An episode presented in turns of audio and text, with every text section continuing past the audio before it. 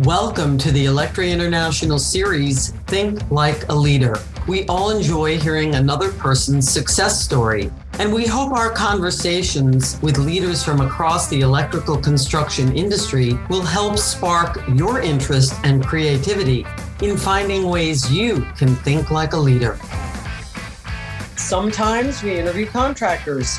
Sometimes we are interviewing distributors or manufacturers. Today is a little bit different. Today we have with us Alan Estes. Alan is a member of the executive committee and co-chair of the construction practices group for his law firm Gordon Rees Scully Mansukhani. He is very involved with Electri International and he's very, very dedicated to the industry. So thank you, Alan, so much for joining us today. And thanks for having me. It's an honor and a privilege to be here. Let me ask you this. Your firm covers many, many different disciplines and services. And as I just said in the introduction, you are a leading partner of the firm, you're on the executive committee, and you co chair construction practices. How do you approach setting goals for the company as a whole while respecting your attorney colleagues' approach to their individual client work? It's a great question fortunately, we have a leadership team that's pretty awesome at Gordon Rees. So when you talk about things like approaching goals for a whole firm, I've got a pretty awesome leader in Dion Kekatos, who's our, our firm wide leader of the entire firm. So we kind of work as a team. We've got several members on the executive committee.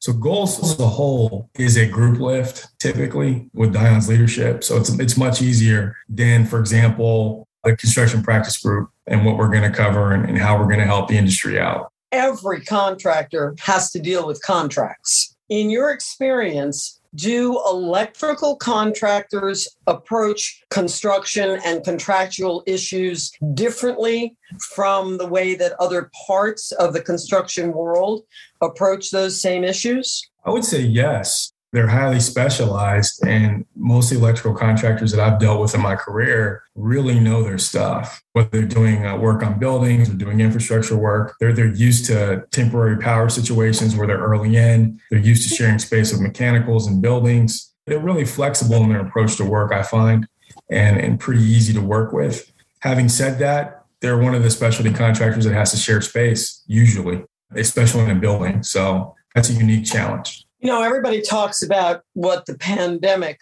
forced companies to do, and everybody had to find new ways to approach issues and get through adverse situations. In your opinion, what sets apart a good electrical contractor from a great electrical contractor in terms of the way they approach and resolve adverse situations? What makes them a great contractor really great. If you're talking about adverse situations, I, I, think the hallmark of being great is responsiveness. And in order to respond to anything, you have to understand what it is you're responding to. So you use the example of the pandemic. That was touch and go for a lot of contractors for the first year, especially because we were still trying to figure out whether or not force majeure had any play, whether or not we had to go around the force majeure clause, how we affected supply chain and escalation so so it was a learning experience for a lot of a lot of contractors. And during that period of time law firms i think were an important partner in understanding uh, how to navigate those waters. You mentioned supply chain. Did the disruptions in the supply chain have an impact on the legal services and advice that you provided during that time frame i would say impact only in that a lot of people needed help all at once and usually on, on my side of the business, being a, legal advisor, it's steady. People going into jobs want to know about their contract and what they can change and what's unusual during the job. There's change order issues that come up, and they sometimes need guidance on those. And after the job, unfortunately, sometimes there's disputes. But this was different. This was how do we deal with something that's going to affect pricing and our ability to perform in a timely manner out of nowhere? I found that the change was our phones were ringing off the hook. We were trying to navigate these waters with the contractors who were just as mystified with respect on how to deal with it because the owners were mystified. What trends in contracting do you think will have the most impact on electrical contractors and their firms over the next three to five years. If we can agree that we hope the pandemic's worst is in our rearview mirror, are there new trends that you as a leader see coming that you say, man, I want my clients to really be aware of this and be paying attention to it? Well, you know, it's funny that you should say that. As we're sitting here on the phone today, history is being made. We're dealing with a war potentially. Mm-hmm. You talk about supply chain issues. We've got probably major energy issues, and the need for energy dependence is front and center right now for America and its allies. So no one's really dealing with this yet because we're days into a war, but this is an area that's going to have an impact, I think, on the construction industry through supply chain issues potentially and energy eh, to the extent it's it's needed. Setting that issue aside because it's so new, I'm dealing with the same stuff I've been dealing with the entire time contracts paying attention to what they say and what it means for any contractor, especially specialty contractors like electrical contractors, and how to plan their business around the type of work they're doing, the scope that they've typically taken on in a contract, and dealing with disputes as they come up on the project in real time. The biggest challenge I see is that connection between the business managers who sit in the office and the field that actually builds the work. The better that relationship is, the better that communication is, the better the understanding and planning is there, the more successful you're going to be. We hear a lot about workforce development being an issue that's going to impact the growth and the success of companies, and that contractors do need to pay significant attention to this aspect. What advice would you offer to electrical contractors in terms of ways to identify and nurture future leaders in the contracting arena. And I don't mean just in the field workers, but those that are eventually going to take over and be running the companies. I think you have to be especially receptive to change because there's a lot of it going on, not just in our industry, but in the world right now. But in our industry, you have to be able to, to see where trends are going. That event may change how things are done, especially if you're working overseas. Uh, United States of America, if you're building work here, only and you're not doing any work overseas, you may not see that much of a drastic change. There may be some supply chain and energy issues, but we're a pretty self sufficient country. But manufacturing may be a lot different. And to the extent that we need suppliers in this business to deliver parts that we install, that may change. Leaders need to be aware of problems like these and get ahead of them. I've been so fortunate to see over the years that a lot of the Electri members are on top of this. They stay on top of it. We have meetings about it. We have dialogue about it. We have task force that are geared towards keeping us on the cutting edge. I'm very proud to be a member of the group and, and contribute when I can. You've been involved with Electri International for a really long time now, which is great. What do you believe are some of the most significant initiatives that Electri offers for the EC industry? I think the studies are pretty interesting. Electri will take on a problem and hire researchers to go and, and present both sides solutions to it. And I find that very unique because these leaders can sit around in a meeting and talk about problem that affects all of them and try to come up with a solution or decide, hey, I want to fund this study for all of us to go forward. And I find that very unique. I mean, even in my profession, being a lawyer, we do stuff like that, but not to the extent that I've seen it done in Electri. It's a very special group. And I, I want to say this your greatest resource, I think, are, are the people involved, from the leadership all the way to the people that just come to the meetings. Very warm, very welcoming, and very serious about doing what's best for the industry. As I mentioned earlier, you're not a contractor but yet you are an absolute advocate for Electri International and for the electrical construction industry. What do you bring to the table that helps Electri International achieve its objectives? What's your side? Yeah, before I give you that, I want to thank, you know, people that got me involved in Electri early. Uh, Tom Kern, especially, Russell Essie, great people and very much responsible for me being involved. So I'll start there and I'll say, yes, I'm not a contractor. I am very much invested in the industry because I believe in it. I knew a lot of contractors growing up.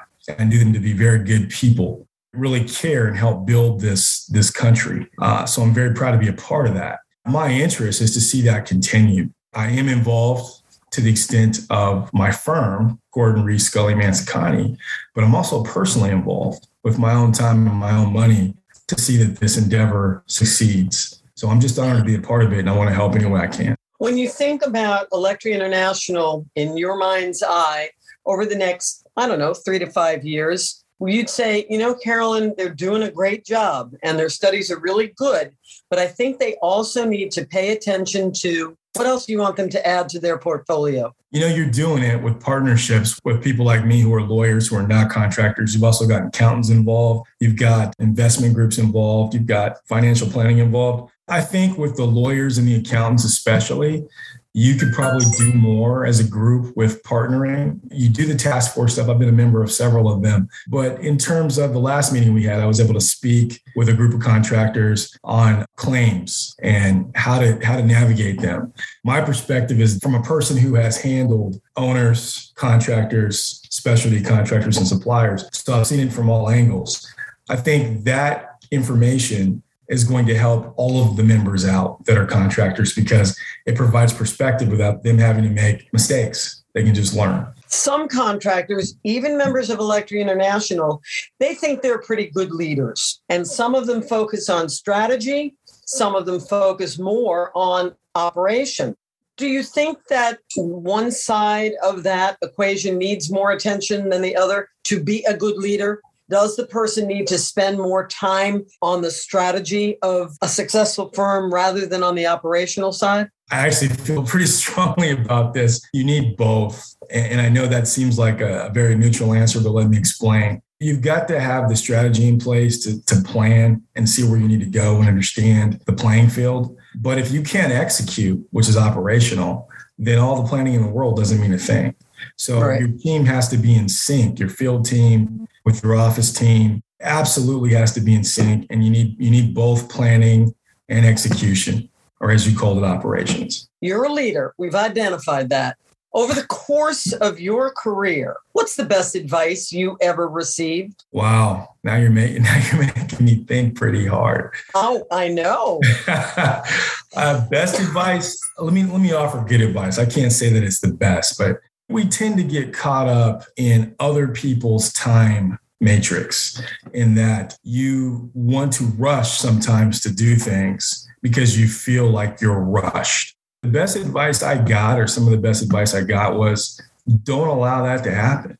Always be on your own time, even when it appears to be a rushed situation. There's always a moment to pause, collect yourself, think about your plan, and then execute your plan don't allow that to be taken away from you. Well, would it be fair to say, I mean, in the legal profession, everything has a deadline.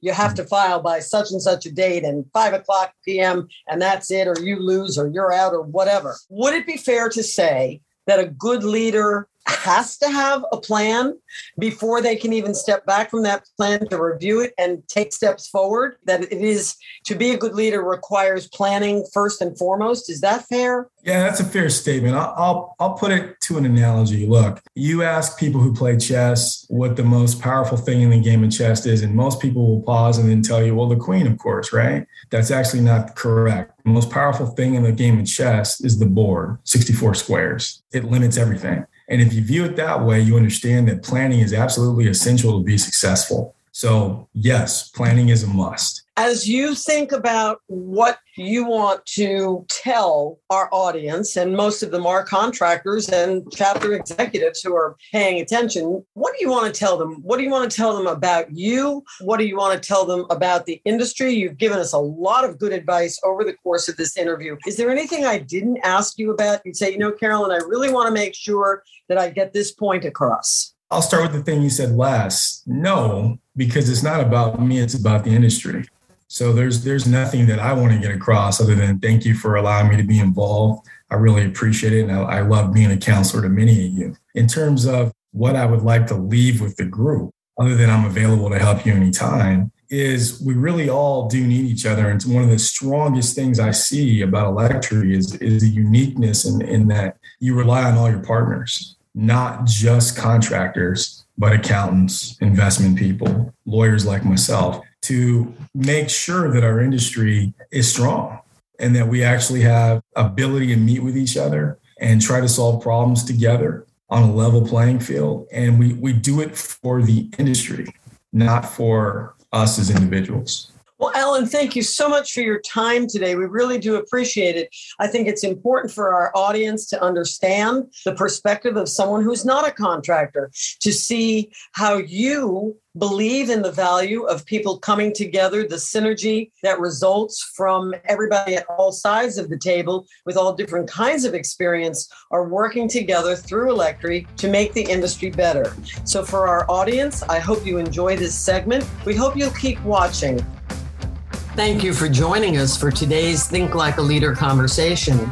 You can access every interview in this series on our website, electri.org, or you can subscribe on your favorite podcast app. This is a remarkable look inside the electrical construction industry, and it's yours for the listening.